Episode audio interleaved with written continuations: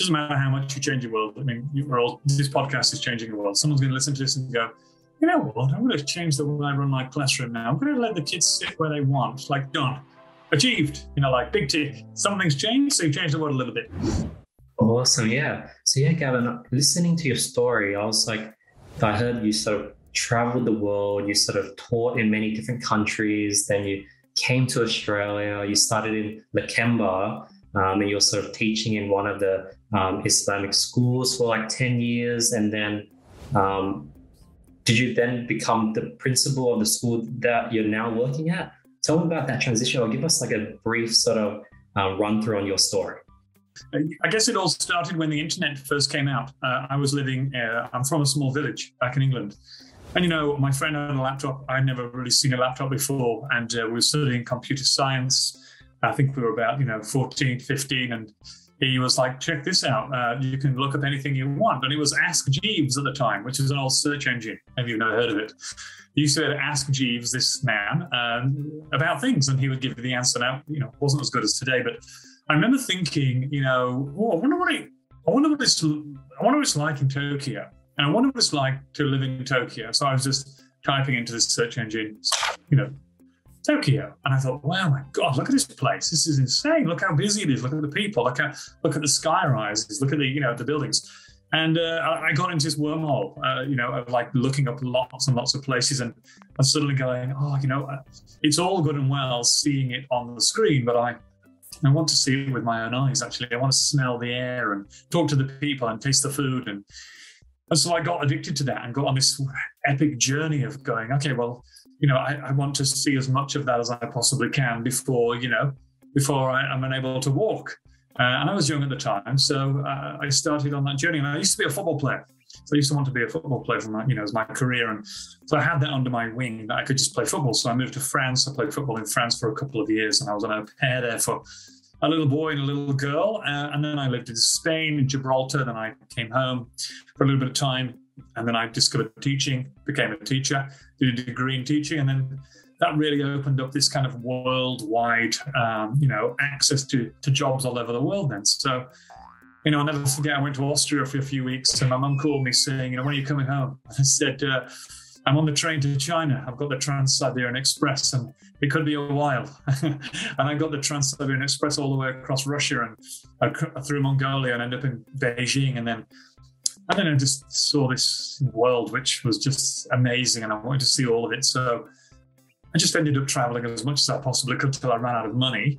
And then working along the way, um, living a frugal lifestyle, as, you, as it were. But then, you know, I, I came to Australia and uh, I worked uh, in Islamic school back in my hometown for a while. I learned the Quran. I learned how to speak Arabic a little bit, just, uh, you know, listening to the sheikh talking in class. And, uh, you know, I went to the interview here in Australia and uh, the lady said, uh, you know, hello. Um, I said, Assalamu alaikum wa rahmatullahi wa barakatuh. She said, MashaAllah, you speak Arabic? And I said, look, I don't want to give you a, a false sense of hope. I don't but I do know the Quran. Uh, I can recite it, but I don't know what it means. She said, You've got the job. Anyone with that kind of dedication has got the job here. And she just gave me the job. And so um, I took the job in this Muslim school over in Lakemba. I loved it. I was working with refugees from Syria and Afghanistan and, and Iran, and I just was amazing. So I worked there for 10 years. And then I discovered Montessori, did a Montessori degree, and then became a Montessori teacher. And then Bob's your uncle. Now I'm a Montessori principal. I actually just yesterday been asked to be the Montessori ambassador for Australia. So that's the whole thing in a nutshell. And here we are in this interview. So uh, I guess that's a brief synopsis. Major congratulations. Um, what pulled you towards, you know, Islam and towards the Quran? Because you spent 10 years sort of teaching that and you learned a bit about it in your hometown. What pulled you towards that culture? Well, um, nothing really. My hometown is predominantly Muslim. So we have a lot of Pakistanis in my hometown. And Britain is a very multicultural country, as you know. So, you know, in my town, it happens to be we have a lot of Pakistani uh, children in schools. And so, you know, I was exposed to that. And when I came to Australia, you know, I won't lie to you, I just thought, okay, what have I got? what have I got in my artillery here that can get me a job as quick as possible? So I was looking at the jobs and I thought, ooh, there's a job in a Muslim school. I've worked in a Muslim school. Maybe I'll apply for that. So I went and got this job. And then um, I got addicted to working there, I must say, because what happened was this. A lot of children were coming as refugees from from war-torn countries in the Middle East. You know, there were wars in Iraq at the time and Afghanistan, and and there were, you know there was an uprising in some of the Middle Eastern countries, and those people were were leaving and they were ending up at our school. And what was interesting was they'd been through these really harrowing uh, situations. And I won't, you know, I don't want to dampen the day, but some of them were horrendously bad. Like you can't even believe how bad they were. You know, there were families whose boat had sank on the way from Indonesia to Australia, and dad was holding on to all the kids, but couldn't hold them all and had to let go of one and then watch them. You know, just absolutely terrifying stories. Then these children into my class, and uh, they would come to the door and say, Hello, good morning, I'm your teacher. You know, like, Hello, really beautiful, as every child is. And I'd say, So tell us a little bit about, you know, uh, where have you come from? How did you end up here? And then they'd, they'd just say this horrendous story as if as if it was just something like buying a pair of socks or going to a cafe. It was just something that happened. And I would be heartbroken about that. And then I would see this racism around the world about refugees and this, you know, don't let them into our country and they're taking away our jobs and they, you know, all this stuff. And I thought, if only we knew, if only we actually knew what they were going through or what they'd been through, maybe we'd actually say, you know what, goodness me, let's have some humanity here. Like, that's horrendous. You're a child, you're my child, you're everyone's child. So I started listening to their stories, and they were actually finding this kind of refuge in telling the stories to the class. And we were all in the same boat. You know, we all had troubles we'd all come from different situations where we'd have problems, and some were worse than others, obviously. But what I realized was we all had something to learn from each other. That it wasn't me, the teacher at the front, saying, Hello, I know everything. I'm the oracle because I'm a teacher. You're a student. You listen to me and you'll pass an exam and then you'll be smart and I'm doing my job. It wasn't that. I said, You know what? This is ridiculous. I have no idea what these kids have been through. I don't know about Iran or Iraq or Syria or Libya or Lebanon. I just don't know. I've not been there. You tell me. So they would they would then become the teacher.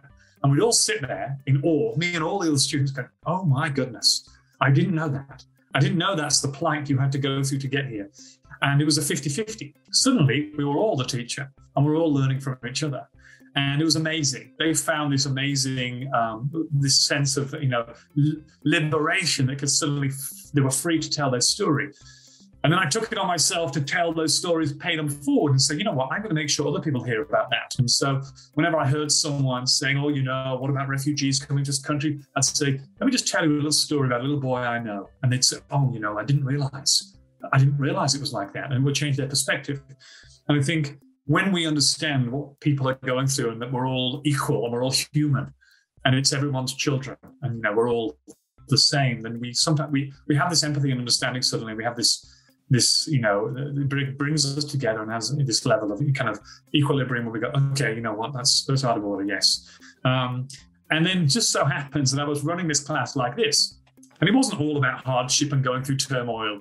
It was about learning about culture and food and religion, and everyone would bring their own perspective. And uh, it just so happened that the board of studies, the inspectors came to school, the dreaded inspectors and they happened to come to my class, and the lady was sitting in my class. She was sitting in the corner with a notepad, and I was teaching. I was, oh God. And I thought, I'm not going to change anything. Why should I? Like, I'm just going to run the class like I like to run it. I'm going to give the kids agency. They're going to teach. I'm going to teach, and we're going to have. Anyway, at the end of the day, she said, Goodness me, that was brilliant. And she said, What was brilliant? She said, Well, you know, it was brilliant that everyone was engaged and they all had a saying, a voice, and it was all, you know, all this togetherness. And I said, Thank you for saying that. And she said, Are you a Montessori teacher? And I said, No. What's Montessori? Is that a religion or a cult? Is it a cult? She said, No, no, it's not a cult, but I think you are a Montessori teacher, but you have no idea. I suggest you go look at a Montessori school. So I went to have a look at one. And then I was, that was it. I was gone, sold. It's like, wow, this is this is unbelievable. I'm going all in. So I did a degree, and now you know I went into Montessori, and and here we are. But the, the Islamic school was so beautiful because you got to feel that you were making such a big difference in, in the lives of those children. And, you know, there's a little boy I'll never forget, and I won't say his name on, on air, but uh, he came to my class and he, he was a little shy little boy from Pakistan. And he went to, to year six and he graduated and he did a speech in the graduation ceremony. And he, I've printed it out somewhere, I can't remember where it is, but he said, You know, when I came to this class, I felt like nothing and I'm leaving as if I couldn't achieve anything. Thank you to all of my peers and thank you to Gavin. And it was it was the fact that he thanked the class because we were all in this together rather than saying thank you to my teacher. It was thanks to everyone. And uh, we all cried. We all cried. And uh, I wrote a book about him, actually. I wrote a children's book and I made him the main character without him knowing. Uh, and I read it to him online and he was, you know, blown away. And it's just, you know, I'm talking a lot, but I think that the, the idea of education is that it needs to be a two way street. You have a lot to learn from those children, you know, you, a lot to learn, not just educationally. They show us how to laugh. They show us how to be confident. They show us how to try. They show us about resilience. All the things that we forget as adults. We, oh no, I could never, could never do that. Children just going, well, I'll do that. I don't care. I'll, I'll give it a go. Oh, I've fallen over and you know grazed my face. Oh well, never mind. I'll get up and have another try. As adults, we forget to do those things, don't we? Like, oh no, no, I can't possibly try something new. So you know, I think there's a lot to learn there from students, and I think that when we move towards that, we'll have a different uh, a different world, as it were. Yeah, because thinking back to high school, all the teachers that I clearly remember were the teachers that sort of gave me the ability to speak and, and sort of share my thoughts, and they were curious to hear my opinion on things. And those are the teachers I really gravitated towards because I remember um, we had a history class, and I think we didn't have a history teacher, so our deputy principal, Mr. Taylor, um, taught the class for two terms. And I remember we are talking about the Vietnam War, and it was like, hey, Andy, like, tell us about your experience and what your parents went through.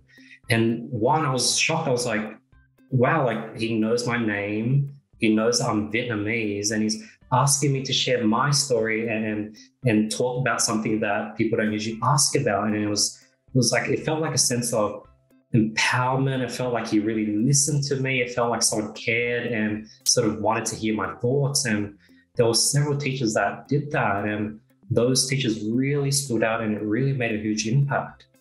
Mm, yeah, look, I mean that's that's a very important aspect of being a good teacher, as it were. I mean, there's teachers and there's teachers, um, and you know, teachers are bombarded with stuff, writing reports, writing curriculums, meetings, you name it, parents, uh, all of that stuff.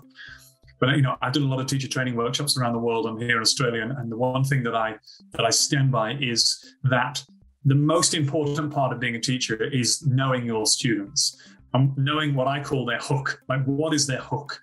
You know, and so um, the more time you get to know your students, the more time that you get to understand what pushes their buttons and what their passions are. And you know, your job as a teacher is to look at the curriculum and say, you know what, it says here it says in the curriculum, the outcome says you will expose the children to different continents, right? Now, there's seven continents, as you know, right? But there's a prescribed curriculum that's already written. It's been in the curriculum for 10 years. And he says, teach the children Antarctica. And it's already pre written. So lots of teachers go, well, it's already done for me. I'll just take Antarctica. And you say to the kids, and you know, lots of children in school will be doing this this year in year five. It's in the curriculum for year five and saying, Hello, everybody. We're going to learn about Antarctica. Now, Antarctica is a wonderful place filled with ice and penguins and blue whales and krill, and this is the biodiversity. And the kids are like, well, this is good, you know, this is fun. But what really should happen is this the teacher should say, hey, now we're going to learn about continents. That's all I need to teach you continents, what it says in the curriculum. Now, I'm actually from Britain, so I'm going to teach you a little bit about Europe. I'm going to tell you a story about a time when I was in Europe and I was in this street and there was this, you know, whatever. And the kids are like, oh my God, wow, my teacher. He doesn't live in the cupboard, actually. He's a real person. A, and you've got a photo and you show them, this was me when I went to Versailles. And I'll tell you the story about Versailles. The kids are like, oh my God, he's a real human being with a real life and a real history and a real past. And look at the way he's talking. He's so passionate because he's from Europe. And then you say to the kids, okay, and so I was going to teach you about Europe now. I'm not going to teach you, but I've inspired you a little bit. Now, you can choose a continent. choose one that you love for some reason, whether your dad's from there, you've been there on holiday, you've watched a movie or a documentary, whatever it is.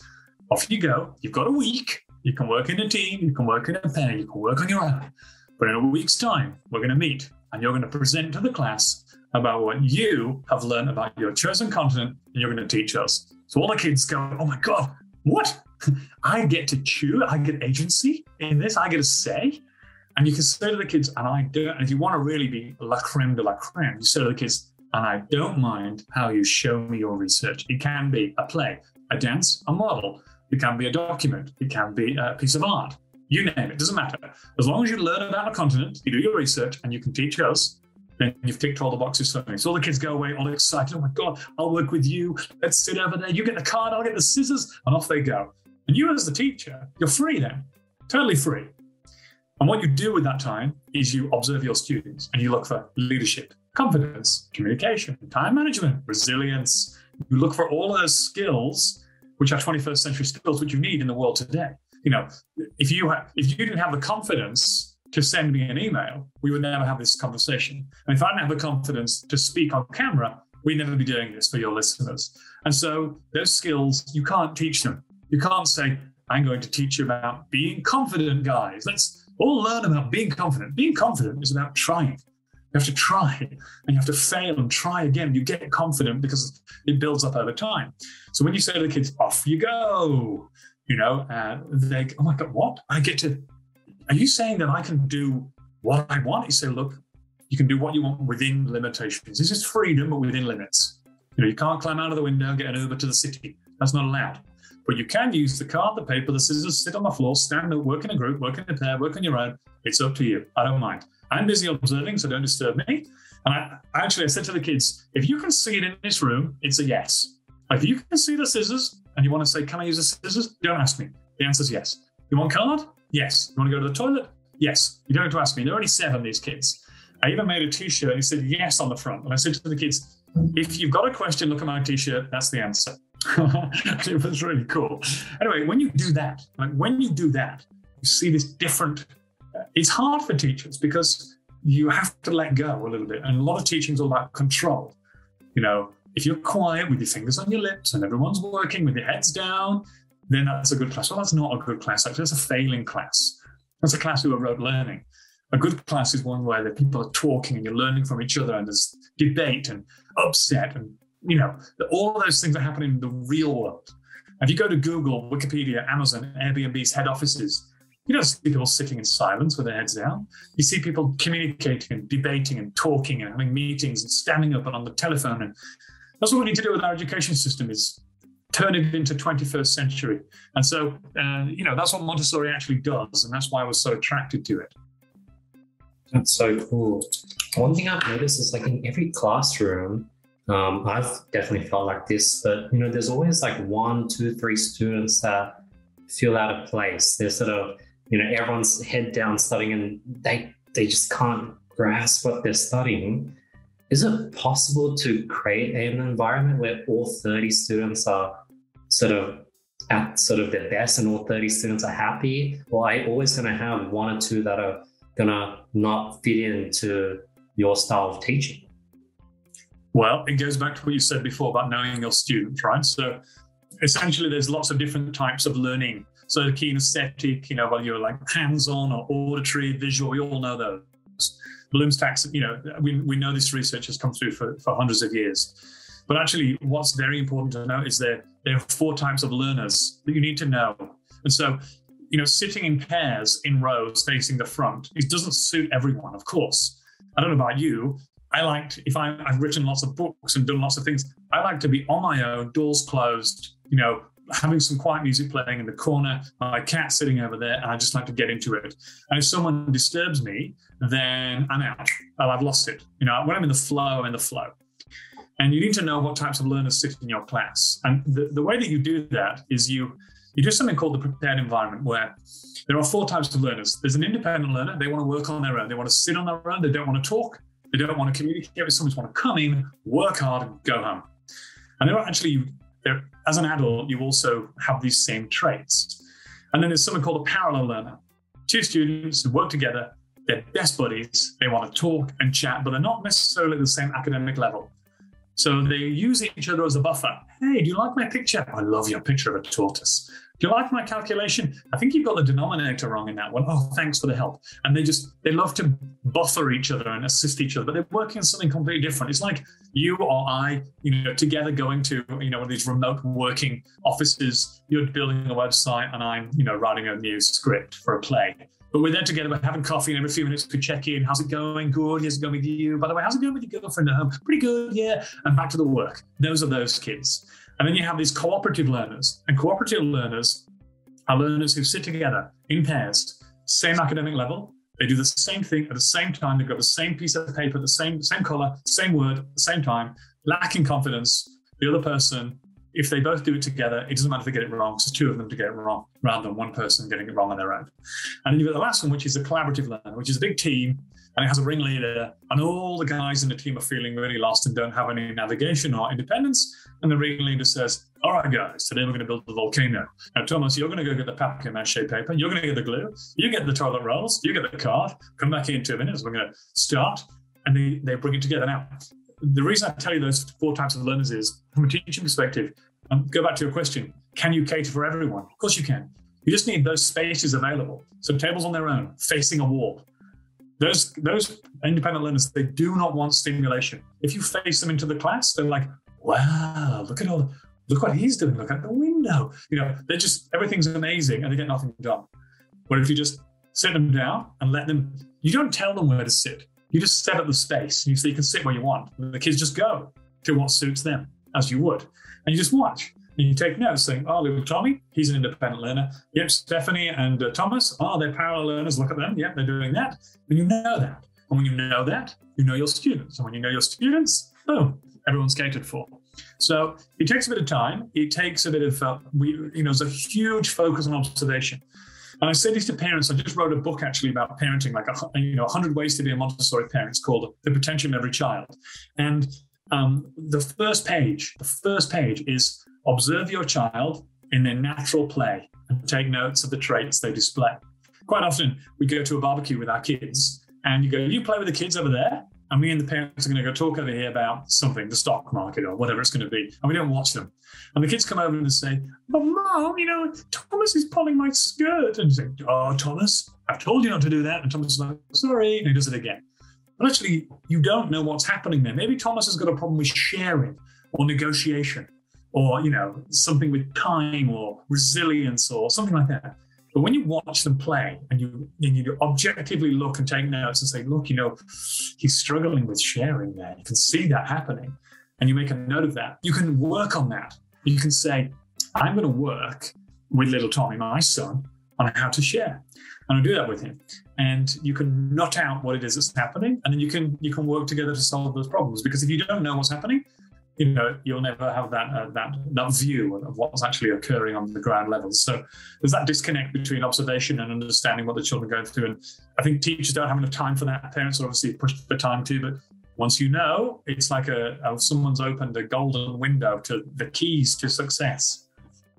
That's amazing gavin. And one thing i want to ask is how do you maintain that energy and enthusiasm when so teaching so many kids? Because you're having to understand and know each kid and probably you know every single child probably is dealing with their own problems there's things going on at home and you're trying your best to listen and pull someone out of the shell how do you maintain that energy day in day out all year round um, me personally um, i am very fortunate that i found I found teaching early and I love it. Like I, I love it. So um, uh, it just comes naturally to me. You know, I just could do it all day, every day. I'm an extrovert, so I sap other people's energy, unfortunately. So if I'm with a lot of introverts, they're all tired and I'm like, yay. So it's a bit sad for them. But with kids, they have an expendable amount of energy. You know what they're like. So I work really well with them. You know, I, I, it doesn't matter to me uh, how much, how tiring it is and how long it takes. But in terms of how do you have the time to know them all and get to understand them? It's all about setting them free. Because if you think about it, and I've been this teacher before, so I'm not calling out this as a bad teaching style, but if you're at the front all day as the oracle and you're saying, okay, we're going to learn about volcanoes today, and I'm going to tell you everything that you need to know. Last night, I went on Google and I read everything about volcanoes. This is what happens, what I did. And I'm going to tell you everything you need to know. So, and you, you, you distribute this knowledge. You just, you know, it's just like, here you go. And the kids listen for an hour and you say, open your textbook. I mean, we we both did this for sure. Open your textbook, highlight the keywords. You're going to read it together. Now, there's a diagram on the board. You're going to copy that diagram, everybody. Well done. Okay, now Friday, you're going to ask some questions about volcanoes. If you get them right, then I look good, you look good, we're all good, everyone's smart. So that. But you're occupied the entire time as the teacher because you're the showman at the front. And actually, what you're saying to the kids, which is, sounds really sad, but when you take that that approach to teaching, you're saying to the children, "Good morning, everybody. Today you can only be as smart as me," and that's that's really sad because actually there's children who are smarter than you, who will have more knowledge. I know seven-year-olds in my class. There's one seven-year-old in my class. He knows every breed of crab on Earth their habitat, their prey, their predator, and all the diseases that could possibly kill them off. I can honestly tell you, I do not know one breed of crab, not one. I know there's an orange one with the pincers. So if I wanted to teach crabs to him, I'd have to go on Google, do some research, and then teach him. And he'd say, You know what, Gav, I'm the expert here, not you. I know every crab there is. So what I should be doing is saying, I don't know everything about crabs. I do know some, I've discovered some really cool things. I'm going to tell them to you. And he'll say, Gavin, actually, I mean, I want to let him take over at that point. Why don't you, why don't you run this? And if I know him, I won't even bother teaching that class. I'll say, today, children, on this table over here, this little boy will be teaching about crabs. And if you're interested, you can go to that table and he'll be there all day. Now he feels like, oh my God, I'm the crab expert in here. I can't believe my teacher's letting me teach everyone. Kids go over, mentorship, leadership, collaboration, communication skills are all happening, but I'm free. I'm free as the teacher. I'm free to sit down one on one with children and say, hey, so tell me about that project you're doing on dinosaurs. What's your favorite dinosaur? It's like, actually, I don't like dinosaurs. And, oh God, okay, well, I'm not going to force that down your neck anymore. You know, and it's that. It's it's it's giving up that, oracle position at the front of the class and letting that go. And as soon as you've got children who feel independent in your classroom, then you can do that because you can let them go with it with full confidence that they're going to be learning and uh, you can work one on one. You can get to know your kids. You can have that time with them, and that's what they want. I mean, the greatest gift you can give the children in your class is time, and that's the thing that we starve ourselves off the most. Hence, you telling me that the one time the deputy principal said, "Hey, could you tell us a bit about your opinion?" You're like, "Wow, oh my god, I remember that." Imagine if that was every day, all day, from when you were six to when you were 16. Then you have a different aspect of what education looks like, a different viewpoint of that. Gavin, what does your classroom look like? So do you start the class with uh, hello, good morning, and then so you sort of let everyone go ahead and do their own thing, sit where they want, and you have like a topic, and then you share the topic, and now they can sit in circles. Someone can sit against the wall, but they will focus around that topic for the day. What does your classroom look like? Okay, this is a really really cool part because you know I I do school tours a lot where families come in and they want to come to the school or they want to have some. I did a talk recently called Why Montessori, and it was about parents like, why should you even bother coming anywhere near this? Mm-hmm. And um, the, the beginning of the day is probably the most beautiful. Normal school starts at five past nine, right? In, in most schools on nine o'clock. But in my school, we start at 8.45. So the doors are open at 8.45 and come to school.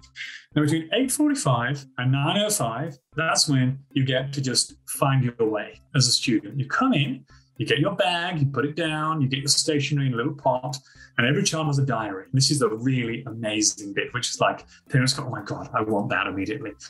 Now, if you imagine this as lots of lessons being taught throughout the week, but they're all small group lessons. So four kids are with me, 26 kids are working independently on all these things that are happening. So over there, these kids are doing a dinosaur project. They're writing a report. They're doing fractions. These kids are there reading in the library. And I've got four kids and I'm teaching geometry to them. Okay. So something like this. And um, when I finish my geometry lesson after about 20 minutes, I say, guys, pop it in your diary. And I need to see the, the follow up work by Friday. So they've got three days to complete it. And they know over the next three days, at some point, they've got to allocate some time to finish that. Right. So they write in their diary, geometry follow up Friday, and they know they've got to finish it. Because on Friday, we're going to be meeting again. So if you imagine this, in the morning, the kids come in and they filter into the classroom one by one and they find their spot. They go, hmm, I'm going to sit on my own today. Or oh, I fancy working with it in a two table with somebody else. I'm going to sit on a two table and wait for someone to come and sit with me.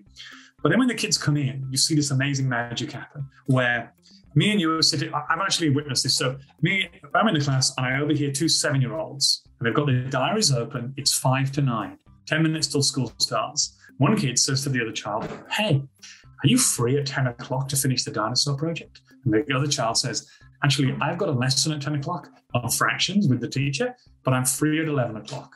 So the other child says, Okay, I'll meet you on the red table. You bring the card, I'll bring the scissors, put it in your diary. So you both write in 11 o'clock, meeting with Stephanie, red table. And then you hear that working. So by 9.05, everybody has a diary for the full morning, full. They've got lessons with the teacher, independent work, they've planned the whole morning. That's executive functioning. And then you're, and you're six. And you're six. And so 9.05, we ring a little bell. The kids all stop. We come in for a group. We sit in a circle. We talk about these, you know, the theme of the day, whether it's empathy or understanding, love, compassion. And teacher says, today I'll be looking for those students who are actually demonstrating empathy. This is what empathy looks like. Try your best today to be as empathetic as possible. And if you spot empathy, make sure you make a note in your diary because at lunchtime we're going to meet we're going to talk about what happened this morning. So all the kids go off, do their thing, start working. We pick them off to do little lessons with them throughout the morning. 12 o'clock we meet and we say, How was the morning? Did anyone spot empathy? And one child says, I spotted empathy. There was uh, Stephanie was crying because she lost her ruler, but Thomas went over and said, You okay? Would you like to use my ruler? And I said, Wow, that's wonderful. How do you feel, Stephanie? She said, I feel supported. And the other child says, I feel, you know, and it's that. That's that's what a morning looks like. And it's beautiful because you don't miss the curriculum. Uh, everything's taught, but it's all on the child. And imagine that six year olds having that conversation. That's not fictional. That's that's that's really what happens. That's so beautiful because yeah, talking about emotions, I feel like that's something that I definitely missed out on and I had to learn at like an older age. Like even little skills like reading. I didn't know how to read until like two or three years ago. Like I used to read one word at a time. And I learned that people read by taking snapshots of multiple words together. And I was like, wow, I did not know this is how you read. No wonder it's been taking me forever to read and I'm strong to absorb books. Little skills like that and emotions, like I didn't like I've only recently got really sort of self-aware of sort of like ego, compassion, empathy, care, being able to listen. All these things I've sort of learned just through life, but um, it's it's crazy how all these little skills that's what you, you're teaching now, yeah. Well, the, the, the reality is you're not teaching them. You're just giving them experiences so they can experience it on their own. You know, so things will, for example, when I was at school, if I was talking to my best friend, the teacher would say, You two are talking, that's your last warning. If you talk anymore, I'm going to separate you. But in what actually should happen is the teacher should say, You two are talking, and you're going to stay together. Because what you want to happen at that point is at the end of the lesson, the teacher says, So, how do we go? And then one child says, I don't know what to do. I don't understand, but how do you add fractions with different denominators? I, I don't get it. And you say, Well, why don't you think you get it? So, well, when I was talking a lot to Tommy, okay, so you're talking a lot. So, how can we fix that? Well, I'm not going to sit with Tommy tomorrow, or I'm going to tell Tommy that if he talks to me anymore, that I have to move. You say, well, that's really good because actually that's that's that's a skill that you need. Like if something's impeding on your chance of becoming a growth, you know, having motivation, growth, and all of those things that you need. If something's impeding on that, you need to speak up. And so rather than a teacher going, separate, I'll fix this problem and band aid it, you really want the kids to do that. And so those skills are developed uh, organically rather than you trying to teach, because you, you can't just teach empathy. I can't stand here and say, let me give you a lesson on empathy, because it's not something you can learn, it's something that you live and you, you, you get through experience. I want to get your thoughts on this, Gavin. So I think when I was in primary school and high school, I felt like, you know, I always came home and said, Mom, the teacher's picking on me. The teacher's oh. always, you know, I'm always the chosen one now. And sort of looking back, you know, I did probably talk a lot. I probably was distracted. But I think at the same time, maybe I was like craving attention from the teacher. It was probably like a mix of all things, but it was just weird how consistently every second year that the teacher that I had would be like picking on me. And obviously at the time, like if I'm looking back, it, it, was probably not the teacher's fault. Maybe I was sort of um, distracted and talking all the time and distracting other kids. But why do you think I felt like I was always getting picked on? Well, put it put it like this: um, children and, and adults are the same to some degree, but children want to be noticed and we all want to be noticed. Like, hey, please notice me. I, am in the class of 30 of the kids. Can you notice me? Um, and if a child like yourself, let's say you were talking and the teacher said, hey, Tommy, you're talking. Please stop. You, in your mind, you're like, wow, the teacher noticed me. She said my name. Uh, so I'm just going to keep doing this because when I do this, I get noticed and then I'm validated. And that's my position. I'm the talker or I'm the class clown. She says, don't be the class clown. When she says, don't be the class clown, you're like, that's what I am now. I'm the class clown. So I'm going to continue being this because every time I do it, I get noticed. Now, from a teacher's perspective, what you have to do at that point is this you have to just be really, really strong. Ignore that urge to pull up that child for doing the wrong thing.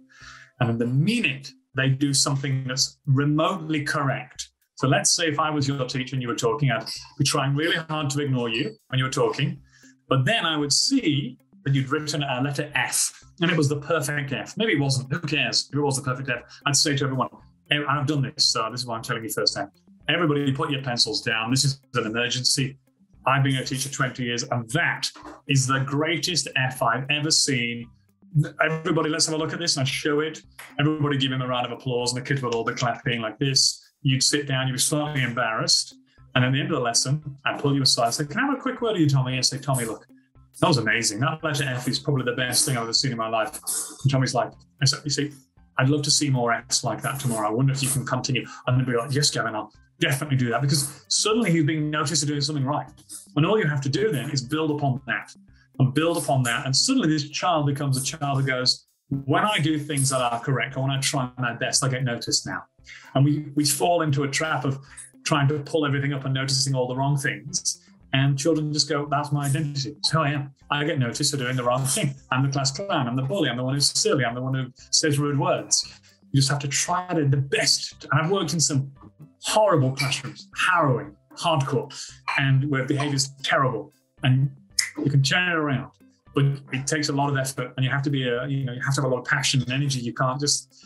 It's easy to send someone out, isn't it? Out, you're doing the wrong thing, but that's a failure. You failed at that point. Your, your objective as a teacher is to not send them out and say, "I'm gonna, I'm gonna get you. I'm gonna get you over the line." I had a boy once in the class, and he said, "I said, you know what do you want to be when you're old?" He goes, "I want to be a gangster." And he was only eight. I said, why? he goes, I hate the police. I just want to get the police. All they want to do is the gangster. Anyway, I bumped into him a few years later. And uh, he was like, hi, Mr. McCormack. He's a man now. You know, had a mustache. I was like, hey, hey, what are you doing? You know, you're a gangster? no, I'm actually an accountant. He said, you know, um, you somehow made me love maths. I don't know how you did it. You know, this boy was from a broken home. He wanted to be a gangster so he could get the police. And suddenly he's an accountant because in mathematics, I remember noticing him for the littlest thing. I can't remember what it was, but we won him over and he got addicted to that feeling of like, oh my God, like I'm getting noticed for doing something right. This is brilliant. Uh, but it took a bit of effort, you know, it's, it's not easy to, to pull that off. That's super cool. Like now I'm trying to think because, you know, I have two younger sisters and sort of going into business and sort of um, doing my own thing. Like I'm always putting a lot of not pressure, but I'm always like, you know, sisters, like just think of me, you guys need to read more books. You guys should be looking for internships. You guys should volunteer. You guys should, you know, create TikTok accounts and talk about what you're studying in university. And then it comes off as I'm constantly lecturing them. And I could see it in one year, out the other. Hey, Justine, can you start, you know, taking mum to the uh, optometrist since, you know, that's what you're studying and I'm sort of getting busy but it doesn't click when I tell them to do things. And I've slowly approached to sort of teaching by example, doing it myself, but that sort of doesn't really do too much because then I'm just going to be taking my mom to the doctor for the rest of my life. And they're not going to be able to pick up the risk. And I can't tell them to do so because when I tell them to do it, it feels like a chore. What's your yeah. advice, Gavin?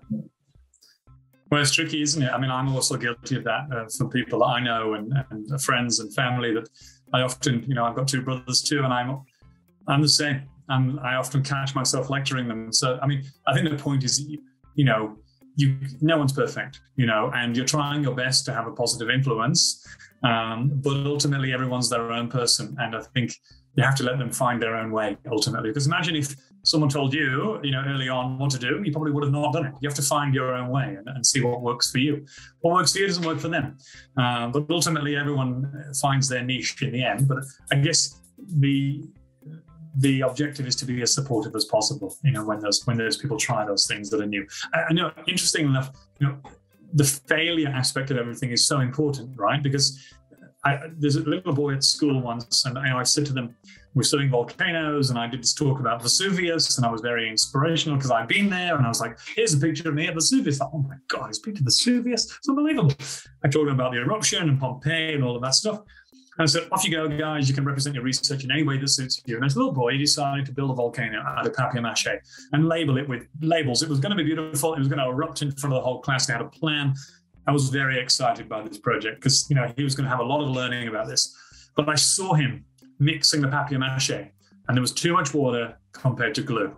And, you know, there has to be a ratio for it to really gel. And I saw him mixing. I thought, he's doing it wrong. I should go over and tell him because he's about to spend five hours, it's going to be a total failure. And I had to really restrain myself and not do that. So we mixed the water and the glue. We put it all papier mache, had a little group, and the whole thing collapsed. He was crying. He said, Gavin, it's a failure. I can't show the class, you know. I said, well, you know, what do you think went wrong? He said, well, I didn't read the instructions you gave me.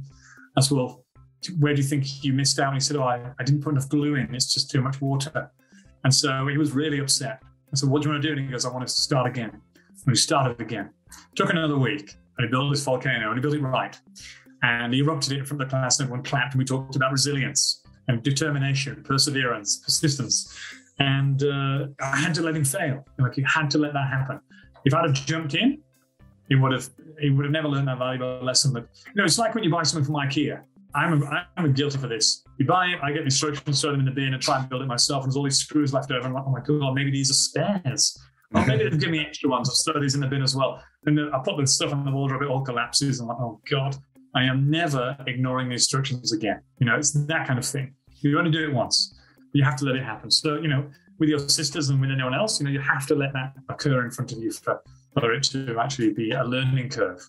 That's a good tip. And I think I'm going to really try that. I think, yeah, it's hard not to catch a mistake when you're sort of seeing it right in front of your eyes. And I think just letting them do their thing, hopefully, sort of, yeah, I, I think it's much better than trying to expend energy and try to tell them what I think is right. And you're right, each person is their own. Yeah, I completely agree. But it's hard, you know. It's not. It's not easy to see someone that you uh, care about making a mistake that you know is happening. I mean, you never know. He might pull it off and learn something new. You never know. I mean, look at Jeff Bezos. Before he built Amazon, he built Pets.com. He spent a billion dollars building it. It was a total flop. But he learned how to build a website after that. And then he's got it right now. So whether you like it or not, it's successful. Gavin, tell me about the transition from becoming a teacher to then becoming a principal. Like, are you now sort of teaching less? Tell me about that transition. What is it like being a principal? Because now looking back, looking at the principal of my high school, it feels like you're sort of running a business. You have all these teachers and you have to manage sort of your finance and the budget the school has. You're sort of getting, it's like, yeah. Well, exactly. It is a business, of course. Schools are businesses. They have budgets and funding and, uh, you know, enrollments and teachers to manage and contracts to sign and, you know, government funding to access and regulations coming out of your ears. I mean, in a given school, there's about 177 school policies from toilet policy to nappy changing policy. And look, I have a preschool. So just add on another 200 policies on top of that. Um, and then, you know, you have to manage all of that, which is paperwork and bureaucracy, which is one thing. And number two, you've got your parents, you know, they're your customers. They want a service. They want their child to be educated in a certain way. And if it doesn't go right, you need to deal with that and, you know, manage that, which is tricky.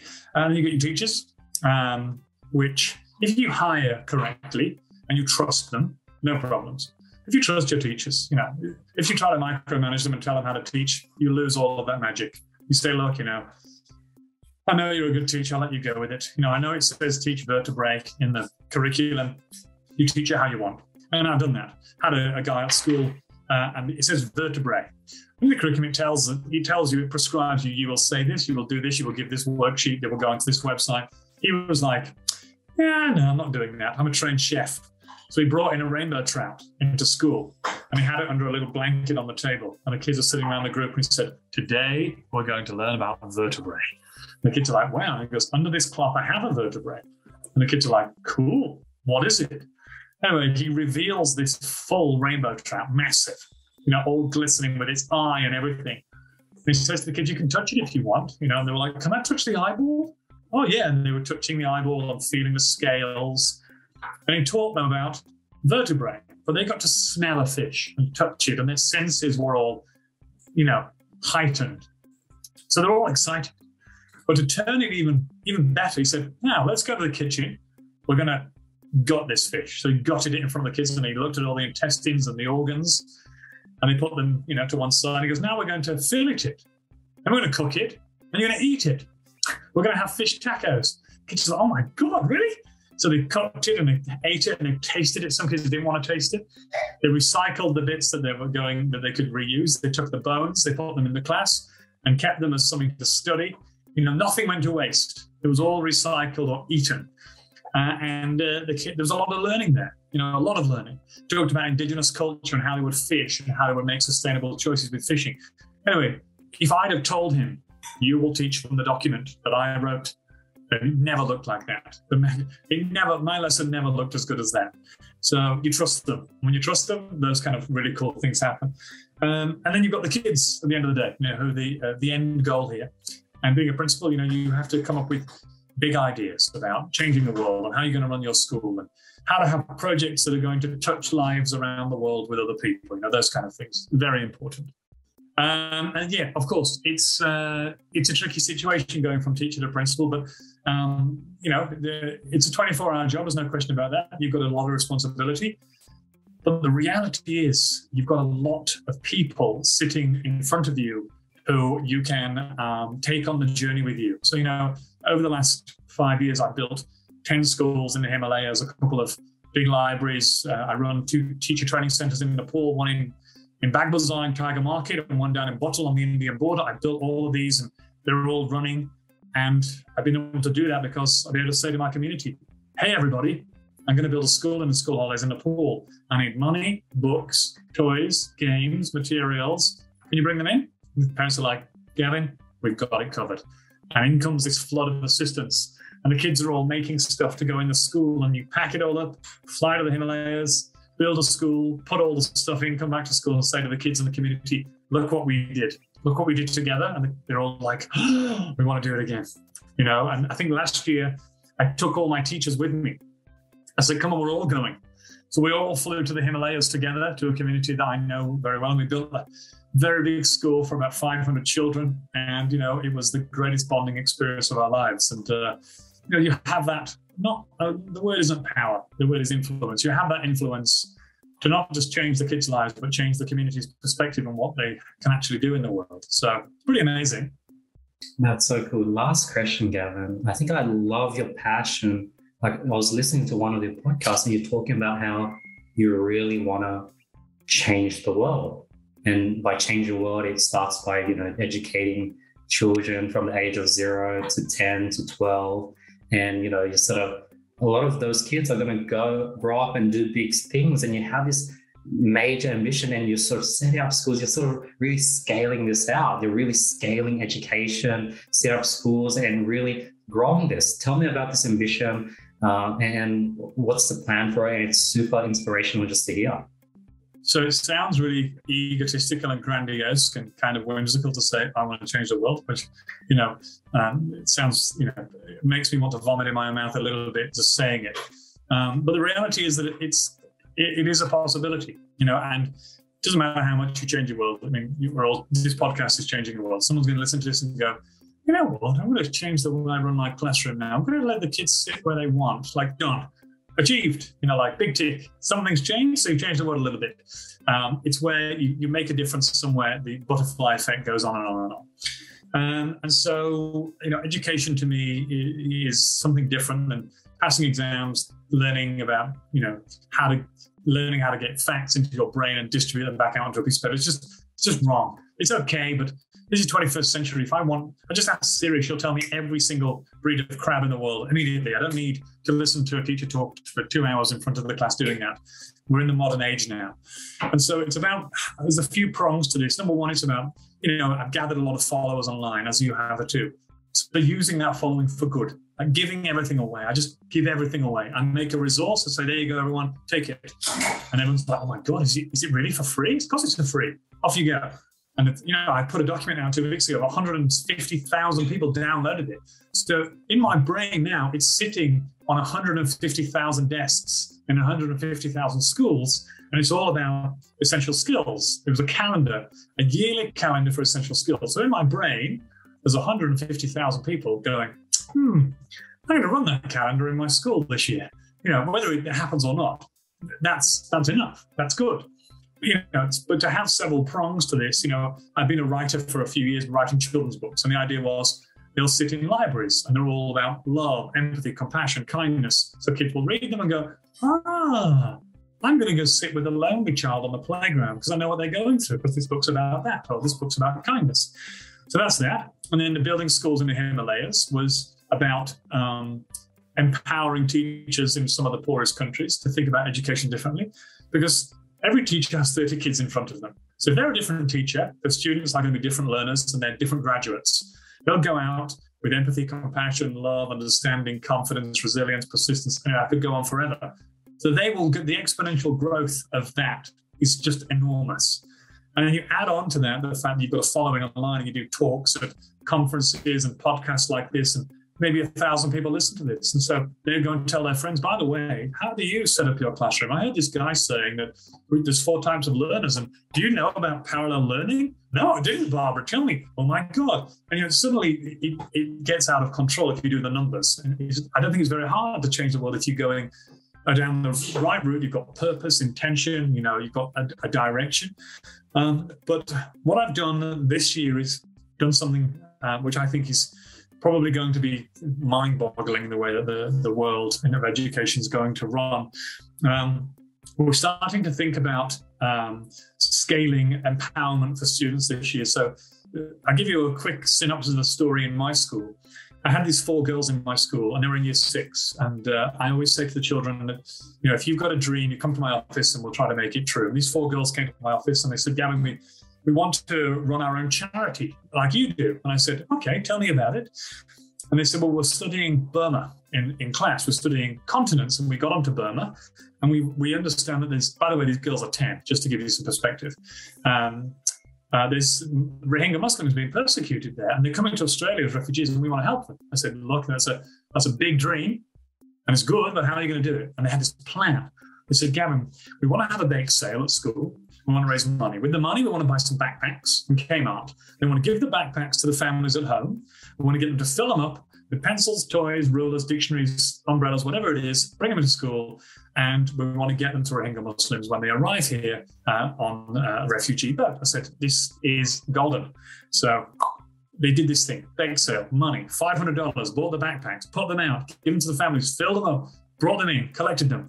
I said, now we've got the backpacks. So what do we do now? And they said, oh, we, we'd like to um, give them to a, an organization that can help us. So, well, do you know any? So we've done our research, and there's two. There's this one, and there's this one. We want to call them. So, of course, you can. You know, you can use the telephone. These girls attend. So they call the CEOs of these organizations. The CEOs come into school, and the girls interview these CEOs to see which one deserves the backpacks. So I sat there and watched these 10 year olds interview grown executives in school. And I said to the girls at the end, so which one have you chosen? And they said, we're choosing the House of Sakina because it's run by women and we're winning. I was like, okay, I'm not going to argue with that. So they gave it to these, they said to the House of Sakina, please come and collect your 150 backpacks. So they came to school and they took them off. And then the magic happened. The refugees arrived in Darwin and the House of Sakina was there to hand them these backpacks, all 140 of them. And I got a video. I get tingles on my spine when I say this. I got a video, and I got the girls in the office all standing behind me. And I said, Girls, you've only gone and done it. And I pressed play. And these refugee girls, their mums and dads had been persecuted and maybe even been killed, were sitting there thinking nobody knew who they were, nobody cared. And then they were handed a backpack. There's some girls who had no idea who they were, organized, took them a turn, and they opened them. And as they were opening them, these big smiles came on these refugees' girls' faces. And I turned around to the girls behind me, and they were all crying. And then I was crying, and I said, "Are you okay?" And they said, oh, "We want to do it again," you know. And then and they were off. They were off, and, and, and that's it. Like that's it. That's what it's all about. Like those girls uh, have changed their whole perspective on life. You know, when they did their graduation speech, they said, "I want to work for charities. I want to change the world." I want to help people who are less fortunate. It wasn't, I want to get rich, I want to buy a mansion, I want a Lamborghini. It was all about helping other people. And so there's four girls there who are going to go out and be four adults who are going to be four leaders in the community and they're going to have influence over the people. And so you might not see the change that you've created, but it will happen. It just takes a bit of time. You know, it says something like um, happiness is when you, um, uh, you know, the acorns you plant in the ground, you may never get to sit under the shade of the oak tree, but just know that somebody one day will sit in that shade. And it's that, you know, that it's not about you getting the gratification saying, I need it to happen in my lifetime. It's just knowing that it's happening, you know, slow and steady wins the race. So as long as you've got lots of things going on around the place and you're trying your best, look, you know, you can put your head on the pillow at night and go to sleep easily. That's so amazing, Gavin. I really appreciate your time today. I think I just love your passion and what you're doing. It comes with like true, amazing intentions, and you truly want to help. And I think that mixed with your sort of ambition to really make change, like it's possible. And I, I don't think a lot of teachers have that mindset and, and have that sort of um, like you're really like I want to change the world, and, and it's possible. You just you know you have to just open your mind up, and you're taking so many steps, and sort of one step at a time. And by the time you're 100, you probably would have created this massive tsunami that started with sort of pebbles in the pond. Yeah, no, and it's true. You know, and, and you know, there's a lot of um, a lot of things we can do. I recently put out a um, a Google form online in September, I wanted to have one week of education for the entire planet for free. So I was like, nonstop, 24 hours a day for five days. It's going to be online education for free. And I needed 240 teachers around the world to give me one hour of time on Zoom. So I put it out there. 14,000 teachers filled it in and applied. And I picked 240.